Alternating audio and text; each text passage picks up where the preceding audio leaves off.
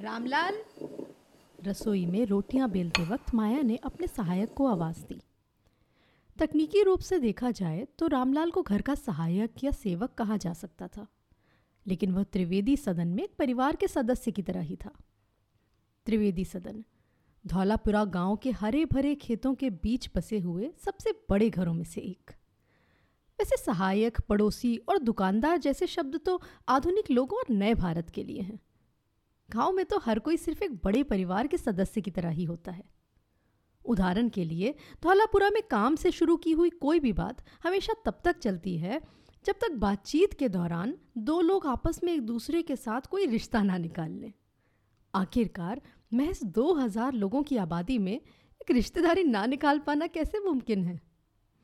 इस छोटे से गाँव में लगभग सभी घर एक दूसरे के नज़दीक हैं और ज़्यादातर घरों की एक दीवार सामान्य है कॉमन लाइन से लगे इन घरों के बीच यहाँ पतली सड़कें दौड़ती हैं। पर हाँ भले ही ये सड़कें शहरों जैसी चौड़ी नहीं हैं, पर इनमें कभी ट्रैफ़िक जाम नहीं होता। अब जहाँ ज़्यादातर लोग साइकिलों या दुपहिया वाहनों से चलते हों, वहाँ ट्रैफ़िक जैम हो तो भी कैसे?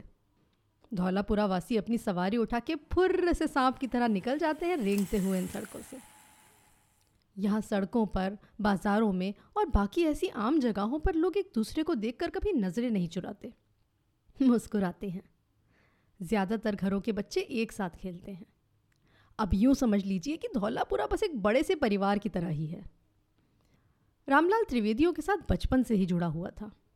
वह अजय, माया के पति और अजय के बड़े भाई आनंद के साथ एक ही घर में पला बड़ा था। रामलाल के माँ बाप के गुजर जाने के बाद वो त्रिवेदी सदन में ही एक बाहर वाले कमरे में रहता था। बाईस पच्चीस साल का होने पर त्रिवेदी परिवार ने उसके लिए एक अच्छा सा रिश्ता ढूंढा था और उसकी शादी भी करवा दी थी। पर बेचारे रामलाल की किस्मत में शायद शादी का सुख लिखा नहीं था, क्योंकि शादी के दो साल के अंदर ही उसकी पत्नी गुजर गई थी। ये तो अजय और माया का साथ था जिसने उसे कभी अकेला महसूस नहीं होने दिया, वरना किस्मत का मारा रामलाल तो जीने की उम्मीद ही छोड़ चुका था। फ़िलहाल अब वो दिन के समय ज़्यादातर खेत के कामों में व्यस्त रहता था और बीच बीच में जब उसे समय मिलता तो बिना बुलाए चौके चूल्हे में माया की मदद करने पहुँच जाता था। दीदी, रामलाल अपने माथे का पसीना अंगोछे से पूछते हुए रसोई के दरवाजे पर आके खड़ा हो गया।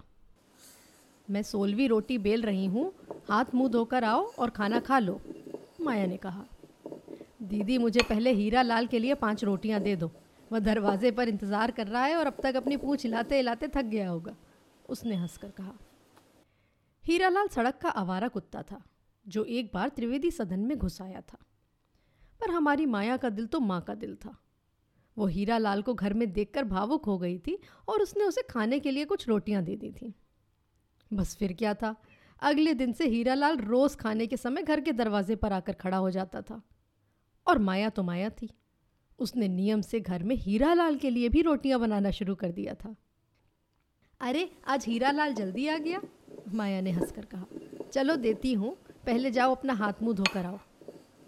दीदी, वैसे अब आपको भी समय पर खाना खा लेना चाहिए। अब सबका खाना खत्म होने का इंतज़ार क्यों करती हैं? रामलाल ने हाथ धोते हुए माया से कहा। अरे, रामलाल, मैं अब पैंसठ के करीब हूँ। मेरी तबीयत को आज तक कुछ हुआ है? दूसरों को खाना खिलाने में एक अलग संतुष्टि होती है जो आजकल ज़्यादातर लोग नहीं समझते। उसने रसोई का कुछ काम करते हुए कहा और रामलाल ने सहमति देते हुए अपना सिर हिलाया। ओह बोलते बोलते माया एकदम से उठी और अपनी साड़ी का भीगा हुआ पल्लू हाथ में लेकर छटकने लगी। हे भगवान, फिर से पानी भर गया यहाँ? रामलाल ने फर्श की ओर देखा और उसे ठीक करने के लिए आगे आया। अरे, रुको रुको, पहले तुम खा लो। ये लो, अपनी प्लेट पकड़ो। माया ने उसे खाना दिया और किचन से बाहर चली गई। त्रिवेदी सदन की रसोई में स्लैब नहीं था और फर्श पर ही एक कोने में गैस का चूल्हा रखा था। माया वहाँ एक छोटे से स्टूल पर बैठकर खाना बनाती थी और ताकि बार बार उठना बैठना ना पड़े, वो वहीं बैठे बैठे रामलाल या रसोई के आसपास से गुजर रहे बाकी लोगों को आवाज़ देकर अपना छोटा मोटा काम करवा लेती थी। जैसे कभी कोई डब्बा ऊपर से उठाने के लिए कह दिया, कभी पानी मंगवा लिया वगैरह वगैरह कुछ रोज पड़ोस के घर की लड़कियाँ भी आकर उसके साथ फर्श पर बैठ जाती थीं और गाँव के लोगों के बारे में गप करती थीं। माया खाना भी अपने स्टूल पर बैठकर रसोई में ही खाती थी। उसका बेटा अनिल जब छोटा था, तब वो भी स्कूल से आकर उसके साथ वहीं बैठ जाता था। चूल्हे से गर्मा गर्म रोटियाँ परोसते समय माया उससे उसके स्कूल और दोस्तों के बारे में देर तक बात करती थी। लेकिन अब अनिल को घर आए काफ़ी समय हो गया था।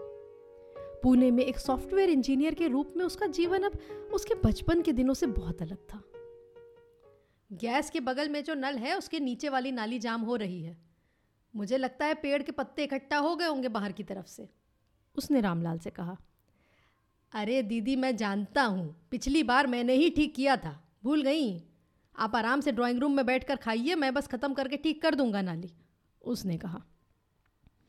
जब रामलाल रसोई में नाली ठीक करने गया तब माया घर के बरामदे में अपनी गायों और उनके दो बछड़ों को देखने निकल गई।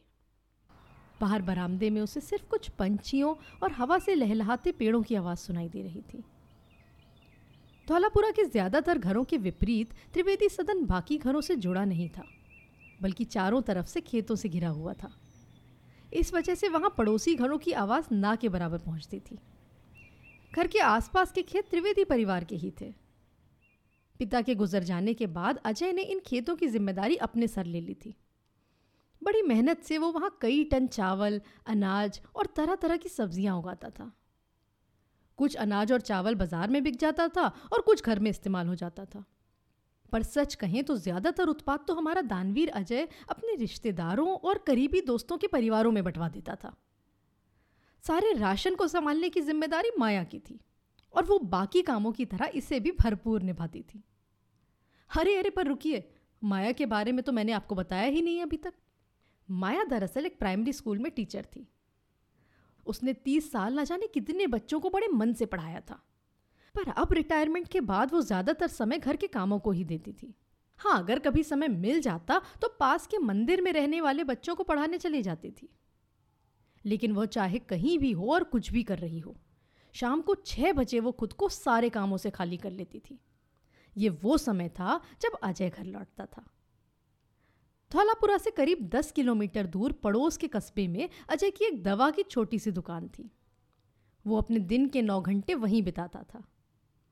अजय की दिनचर्या फिक्स्ड थी। सुबह चार बजे उठना, लगभग आठ बजे तक अपनी फ़सल के साथ समय बिताना और फिर नाश्ता वगैरह करके दुकान चले जाना। शाम को उसके घर आने के बाद कुछ आस पड़ोसियों का मिलना बैठना और फिर नौ बजे तक सो जाना। वैसे तो धौलापुरा में रात को ज़्यादातर लोग जल्दी सोना पसंद करते थे, पर माया अपने कुछ रिश्तेदारों से फ़ोन पर बात करके लगभग दस ग्यारह बजे के करीब सोती थी। छः बज चुके थे और रोज़ की तरह अजय घर के ड्राइंग रूम में अखबार लेकर बैठ गया। भैया, मैंने दो घंटे पहले मोटर बंद कर दी थी। फ़सल को ठीक ठाक पानी मिल गया है। रामलाल ने अजय को बताया। हाँ मैंने भी आते वक्त देखा। अजय ने अखबार के पन्ने पलटते हुए कहा। मुझे लगता है कल एक बार और शाम तक पानी चल जाए तो काफ़ी होगा। हाँ सही कह रहे हैं, रामलाल बोला। चाय, माया ने चाय की ट्रेस मेज़ पर रखते हुए कहा। सिंह साहब आज मेरी दुकान पर आए थे, अजय ने माया को बताया। वो कह रहे थे उनके घर के बच्चे इस बार दशहरा के समय रामलीला में भाग लेंगे। हाँ मैं हाल में उनकी पत्नी से मिली थी, वो भी यही कह रही थी। जब मैं पढ़ाती थी तब इनके बच्चे प्राइमरी में थे, माया ने हंसकर कहा। उनको स्टेज पर देखना अच्छा लगेगा। हाँ मुझे याद है, अजय बोला। वैसे तुम्हारी दशहरे की तैयारियाँ कैसी चल रही हैं? मेरी क्या तैयारी?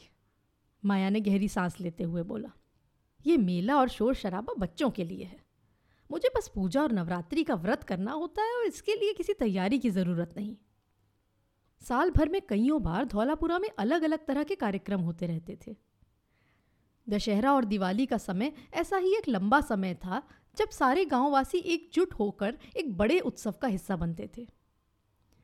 ये समय था जब गाँव के एक मंदिर के पास वाले मैदान में एक बड़ा मेला लगता था। सारे गांववासी शौक से पूरे साल इस मेले का इंतज़ार करते थे। मेला बच्चों के लिए मनोरंजन से भरपूर था। झूले मेरी गो राउंड जादू का शो, खिलौनों की दुकानें, अब बच्चों को और क्या चाहिए? वैसे माया के अलावा महिलाओं के लिए भी ये कोई कम आकर्षण का केंद्र नहीं था।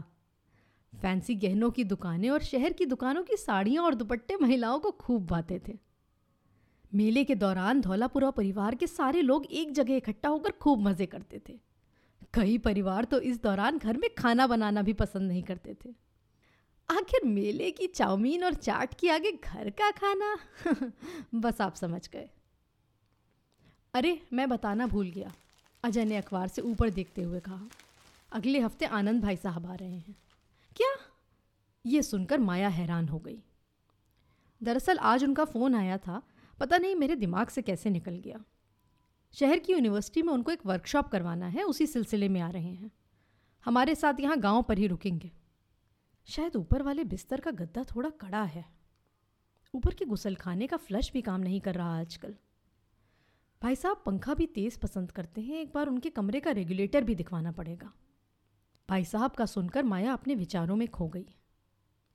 आनंद भाई साहब दिल्ली से आ रहे थे। ज़ाहिर है, धौलापुरा का रहन सहन वहाँ से बहुत अलग था। घर की देखरेख माया ही करती थी, और अब उसे बहुत कुछ भाई साहब के हिसाब से सेट करने की ज़रूरत थी।